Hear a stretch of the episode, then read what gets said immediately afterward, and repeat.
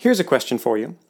When you make a decision, are you the type of person that takes their time and does research, considers both sides of the story before making your decision, probably after your friends have made that decision?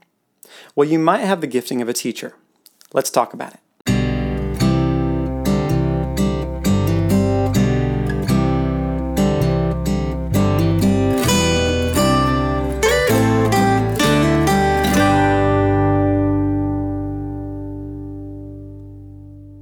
Welcome to Blueprint Sounds. My name is Nathan Smith. Thanks for joining me. Today we're in week three of our seven week series on what are called the redemptive gifts that we find in Romans 12. So today we're going to be talking about the gifting of the teacher, but before we do, I'd like to give you something. If you go to my website, blueprintsounds.com, you can get access to 25 chart topping arrangement tricks that work. So if you're part of a worship team or you lead a worship team and you have a song that's fine, but you've been doing it the same way for a while and you need something else to grab people's attention and hold their attention and maintain it throughout the song, then this is the thing for you. It's a free, easy to use PDF that gives you a trick to use it gives you a short description of why and how that musical trick works, and then it gives you a song from the radio that you can go look up and you can hear that musical example in practice. So if you find yourself at a worship practice with a song that's almost there but not quite, this guide can help take that song to the next level. I also wanted to tell you about something coming up that I'm really excited about. It's Worship Coaching Live. It's a nine week interactive course starting at the beginning of October. That's Thursday, October 6th. So I'm only opening this up for 10 students that want to be involved to learn what I've learned over 10 years of worship leading and 20 plus years of studying music.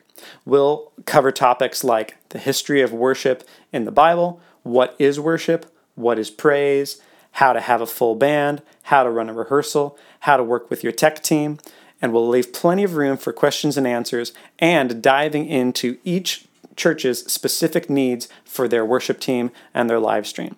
I'm really excited to share what I've learned, and I think you're going to enjoy it. So, if you want more information, go to my website. But the best thing to do is get on my email list so you'll be the first to know and so that you can get your spot. Again, only 10 people, starts the beginning of October. That's Worship Coaching Live.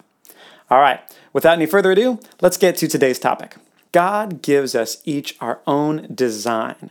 And that design falls into the one of the seven categories that Paul talks about in Romans 12. And in order, they are prophet, servant, teacher, that's number three, exhorter or encourager, giver, ruler or the gift of leadership, and the mercy gifting. Today, we're going to unpack a little bit about what makes the teacher tick and what God designed the teacher for. So, first, let's talk about the teacher's design. The teacher deals in the principle of responsibility. Because the teacher has a very incremental way of working, God gives the teacher a priestly anointing to walk people into holiness and wholeness one small step at a time. Some of the defining traits of a teacher is that they don't accept or reject truth quickly. They think it through. They make decisions slowly, and they love research for its own sake. They love knowledge for its own sake. As a result, they're usually pretty good writers. They're also very safe emotionally, and they're really good listeners because they listen without being judgmental of another person. They wait and consider. That's a teacher for you. Some of the signs of a healthy or a mature teacher is that they walk in healthy loyalty, they bring balance and thoughtfulness, and they open up the scriptures like no other gift so that people can really understand the Word of God.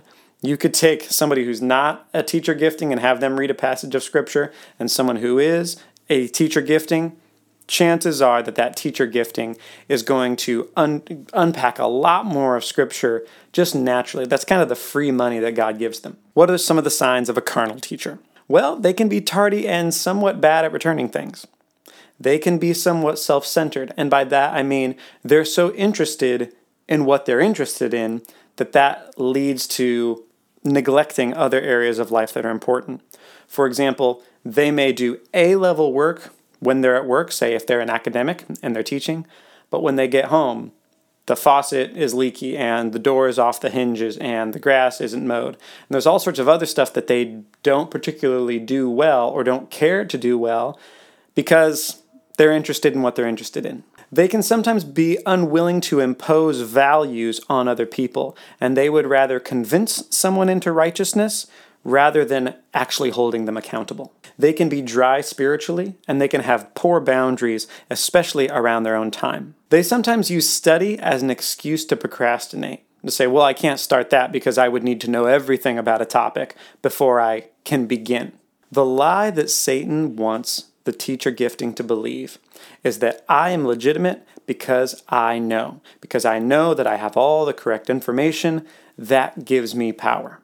But the birthright of the teacher, the thing that God put them on the planet to do, is to know God deeply and unveil and reveal God's character and his nature to others. The teacher has an amazing ability to do that if they'll walk in their destiny. A great example of this in the Bible is Luke. Luke was a physician. He says at the beginning of Luke, in my former book, Theophilus, all right, so you can see that he's a writer clearly.